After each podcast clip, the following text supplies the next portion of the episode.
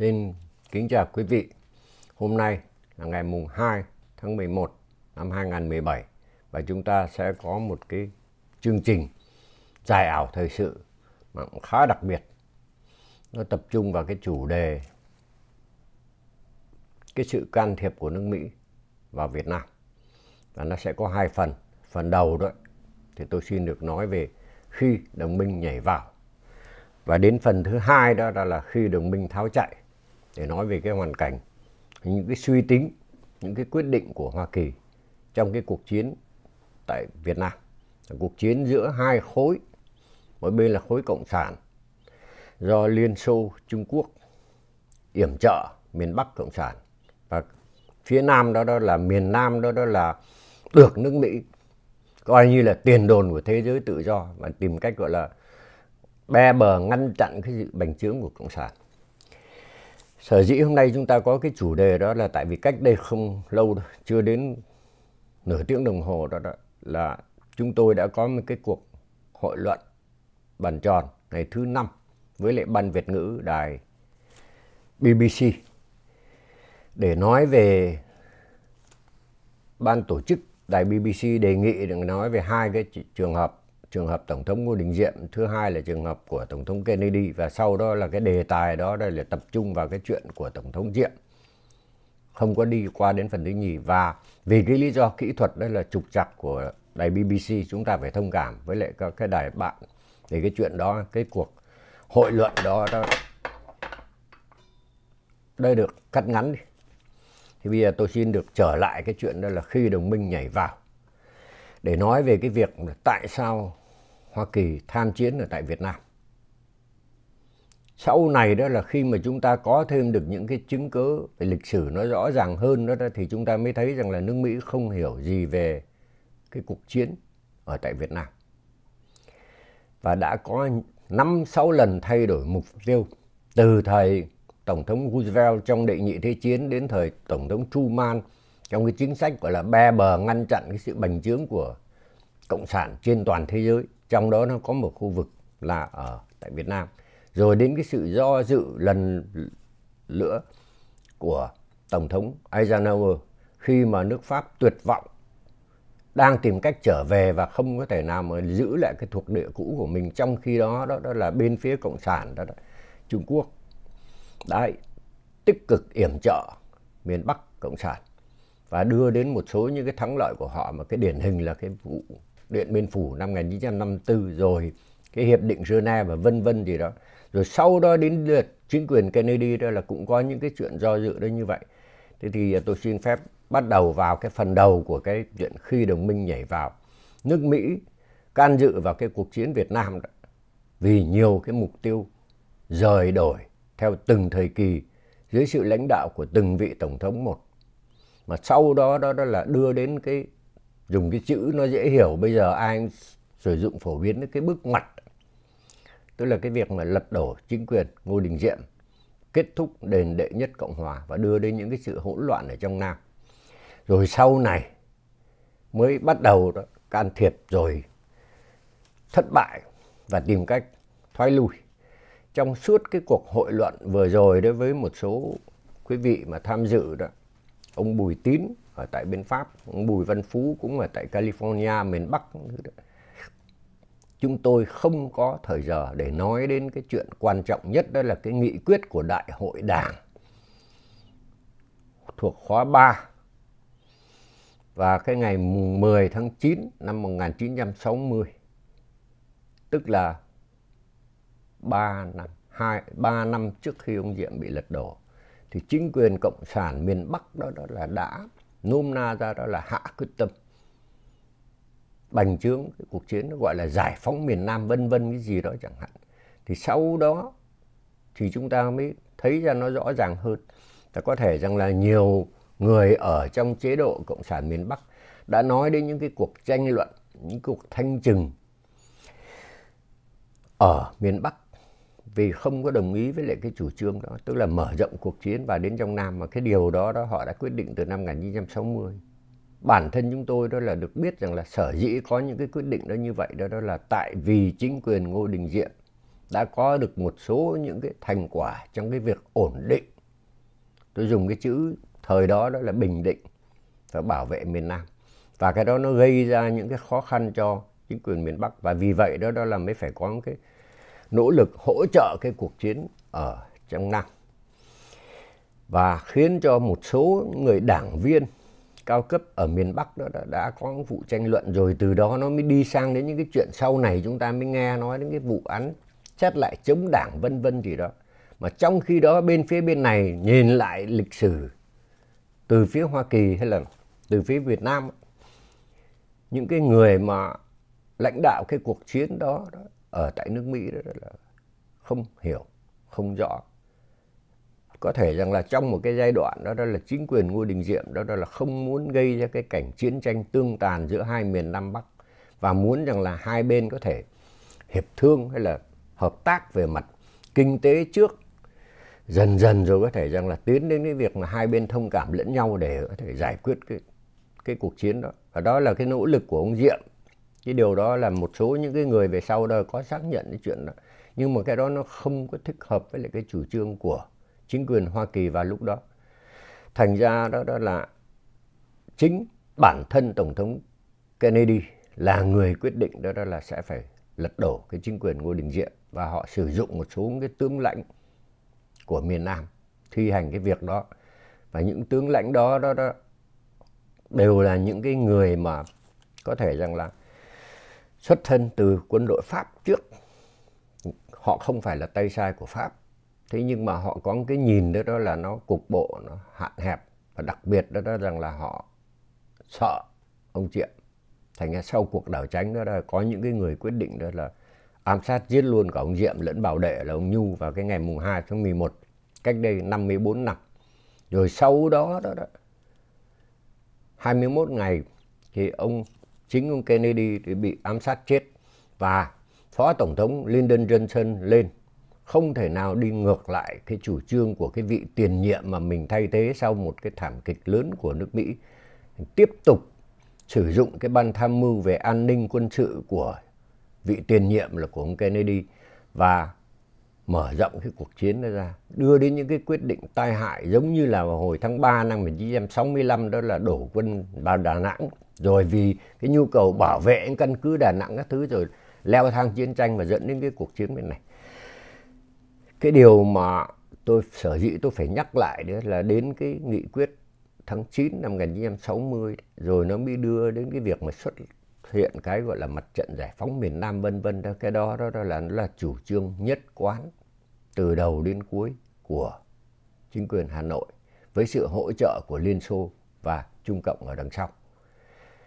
Sau này đó là người ta chỉ có nói về những cái bất toàn của chính quyền Ngô Đình Diệm, độc tài, gia đình trị vân vân hay là cái chuyện gây ra cái mâu thuẫn về tôn giáo đưa đến cái phong trào đấu tranh của Phật giáo vân vân gì đó đó đó. Cái đó đó, đó là cái nhìn nông cạn và cái cái cái tường thuật hời hợt của cái sự thể đó. Ngày hôm nay bây giờ năm 2017 nhìn lại vấn đề tôn giáo của Việt Nam nó ra làm sao? Nhìn lại cái hoàn cảnh của đất nước nó ra làm sao? Nhìn lại cái ách độc tài và cái nạn tham nhũng nó ra làm sao? Không ai nói đến nữa vì mọi người đang chờ đợi rằng là nhờ ông Trump đi qua bên đó để có thể rằng là lại tiếp tục giúp Việt Nam đó đó là ngăn chặn cái sự bành trướng của Trung Cộng. Nó y hệt như những cái bài toán của năm sáu chục năm về trước và chúng ta lại tiếp tục đi vào những cái sai lầm với lại những cái nhận định mà tôi xin phải nói rằng là nó nó quá nông cạn. Bây giờ mới trở lại cái nguyên thủy từ cái việc đó.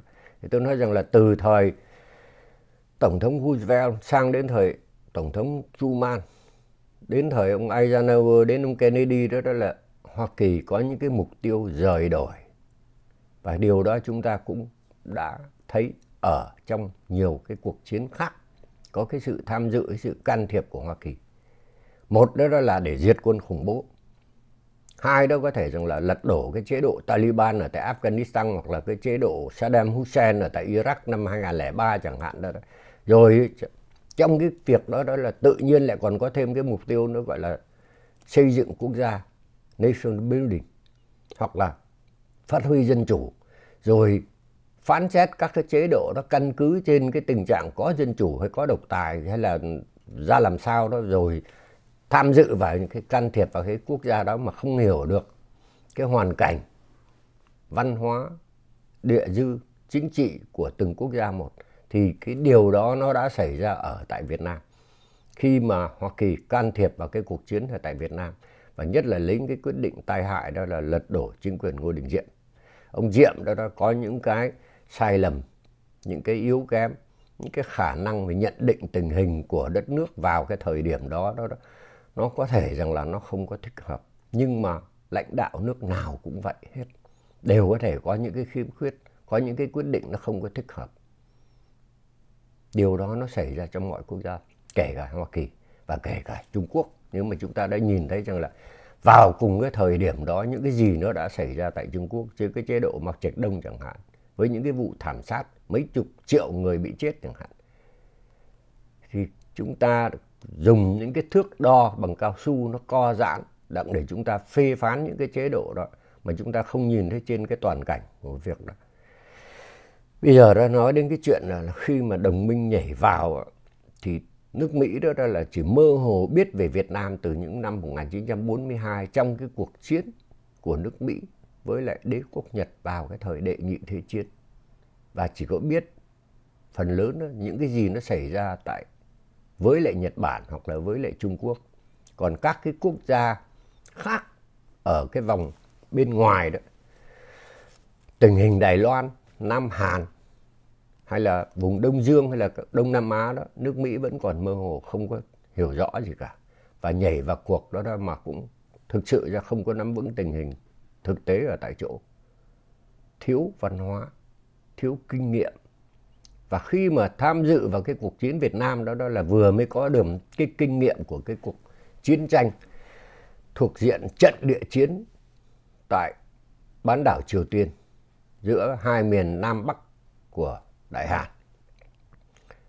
Khi mà Bắc Hàn tấn công Nam Hàn và sau đó đó, đó là Mao Trạch Đông là tung quân và yểm trợ và khiến cho Hoa Kỳ phải nhảy vào trong cuộc. Thì một số những người lãnh đạo về quân sự đều đã nhắc nhở lãnh đạo về chính trị rằng là đừng bao giờ đổ quân vào trận địa chiến ở tại A Châu. Điển hình là tướng Douglas MacArthur. Các người lãnh đạo chính trị về sau đó, đó quên mất cái lời khuyên đó. Và tai hại nhất đó, đó là xử lý cái hồ sơ ở tại Đông Dương với miền Nam Việt Nam. Lật đổ một cái chính quyền để cho những cái người bất tài đó, đó, đó đã cộng tác với lại nước Mỹ để lật đổ ông Diệm, sau đó là giết chết hai người đã vào cách đây đúng 54 năm vào mùng 2 tháng 11 đó. Sau đó đó là đổ quân vào, đi vào trong một cái trận địa chiến mà không nhìn thấy rõ là đối phương phía bên kia nó ra làm sao. Thì tôi cho rằng là đấy nó là một cái sai lầm mà bây giờ 54 năm sau đó chúng ta phải nhìn lại. Chúng ta phải nhìn lại và có thể phê phán chính quyền Ngô Đình Diệm hay là nền đệ nhất Cộng Hòa. Nhưng mà cũng phải nhìn lại xem rằng là Việt Nam Dân Chủ Cộng Hòa trong giai đoạn đó đã làm những cái gì. Những cái vụ cải cách ruộng đất, những cái vụ đấu tố, những cái việc gọi là thanh trừng, gọi là lãnh đạo chính trị rồi lãnh đạo văn nghệ đó đưa đến cái chuyện cái phong trào nhân văn giai phẩm. Rồi sau đó đó là trong nội bộ của miền Bắc đó đã có những cái tranh chấp lẫn nhau giữa hai cái quan điểm tương đối gọi là ôn hòa của một số thành phần khi mà nhìn thấy rằng là liên bang xô viết lúc đó đó là đã đi vào cái phong trào gọi là giải trừ cái ảnh hưởng tai hại của stalin và đi theo một cái chủ trương tương đối gọi là ôn hòa hơn của lãnh tụ nikita khrushchev thì ở tại miền bắc lúc đó cái cuộc tranh luận đó nó cũng xảy ra mà phía miền nam hoặc là kể cả Hoa Kỳ lẫn cái dư luận nông cạn của nước Mỹ hoàn toàn không biết. Và những cái vụ thanh trừng đó ở miền Bắc đó, đó nó còn dữ dội hơn là những cái điều nó đã xảy ra ở trong Nam. Chúng ta không nhìn thấy cái chuyện đó và chúng ta chỉ thấy rằng là rõ ràng nó có một cái sai lầm lớn của chính quyền Kennedy khi vì muốn thỏa hiệp với lại Liên Xô trung lập hóa nước Lào ở cái hiệp định Geneva vào năm 1962 và chính quyền của ông Diệm lúc đó là thấy rằng là cái đó không được. Nếu mà ông làm như vậy đó, đó thì lãnh thổ của Lào rồi lãnh thổ Campuchia đó, nó sẽ là con đường để cho miền Bắc đó đó là sử dụng tấn công miền Nam. Là điều về sau này chúng ta đều thấy nó là đúng cả. Với cái kết quả kết thúc đó, đó là cái gọi là chiến thắng mùa xuân năm 1975 với lại những sư đoàn và chiến xa và đại pháo của miền Bắc đưa vào đến trong Nam. Trong khi đó là chính quyền của miền Nam lúc đó đó, đó là đã bị nói dễ hiểu là bức tử bị phong tỏa về kinh tế bị cắt viện trợ và không còn cái khả năng chiến đấu nữa. Mà lúc đó thì từ năm 1971 thì nước Mỹ đã bắt đầu tháo chạy là cái phần thứ nhì tôi sẽ đi trình bày về sau. Nhưng mà nếu mà nhìn trên toàn cảnh như vậy thì chúng ta có thể có những cái sự phê phán nhưng mà ít ra đó căn cứ trên những cái dữ kiện thực tế xảy ra vào lúc đó để phê phán xem rằng là lợi hay hại ra làm sao công hay tội là như thế nào. Truyền thông báo chí của nước Mỹ và một số những cái dư luận Việt Nam đó, đó là thiếu am hiểu đó là cứ tiếp tục nói về cái chế độ độc tài gia đình trị của ông Diệm mà không nhìn thấy những cái thảm cảnh nó ghê rợn hơn nhiều lắm ở tại miền Bắc. Và bây giờ đó, đó là người ta tiếp tục những cái lý luận đó mà không nhìn thấy là cái sự nông cạn dồ dại của nước Mỹ.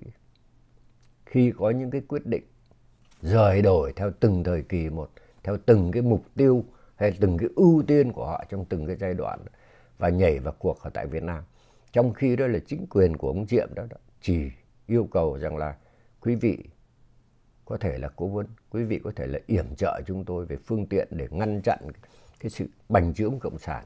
Nhưng mà đừng có đổ quân vào trong này. Và đừng có giật tay lái tiến hành cái cuộc chiến của chúng tôi theo cái quan điểm chiến tranh của quý vị. Cái đó tôi cho rằng là nó làm vấn đề then chốt. Và bây giờ 54 năm sau nói về chính quyền của Ngô Đình Diệm thì chúng ta nên nhắc lại cái chuyện đó. Và chúng ta cũng nên nhìn thấy một cái thực tế như thế này này. Hoa Kỳ thất trận tại Việt Nam đó. Vì lý do đầu tiên chính là lý do quân sự. Cái lý do thứ nhì đó là lý do kinh tế. Lý do quân sự đó là đi vào trận địa chiến. Đánh toàn cầu hòa đánh chỉ để ngăn chặn thôi. Và cho rằng là nếu mà mình chặn miền Bắc được lần này đó thì có thể rằng là nó gây ra những cái hao tổn như chính quyền miền Bắc thì họ phải đi đến cái, cái lúc gọi là đi tìm những cái giải pháp hòa đàm vân vân cái gì đó. Tức là hoàn toàn đó, đó là thụ động chứ không có chủ động trong khi đó đó cái cuộc chiến đó, nó mang tới tính chất toàn diện. Cả kinh tế xã hội văn hóa chính trị tuyên truyền lẫn quân sự. Và quân sự lúc đó là một cái phương tiện của những cái diện khác trong cái cuộc chiến này. Hoa Kỳ không nắm vững cái việc đó. Và gây ra một cái tai họa lớn nhất đó, tức là xây dựng một cái quân đội cho Việt Nam Cộng Hòa.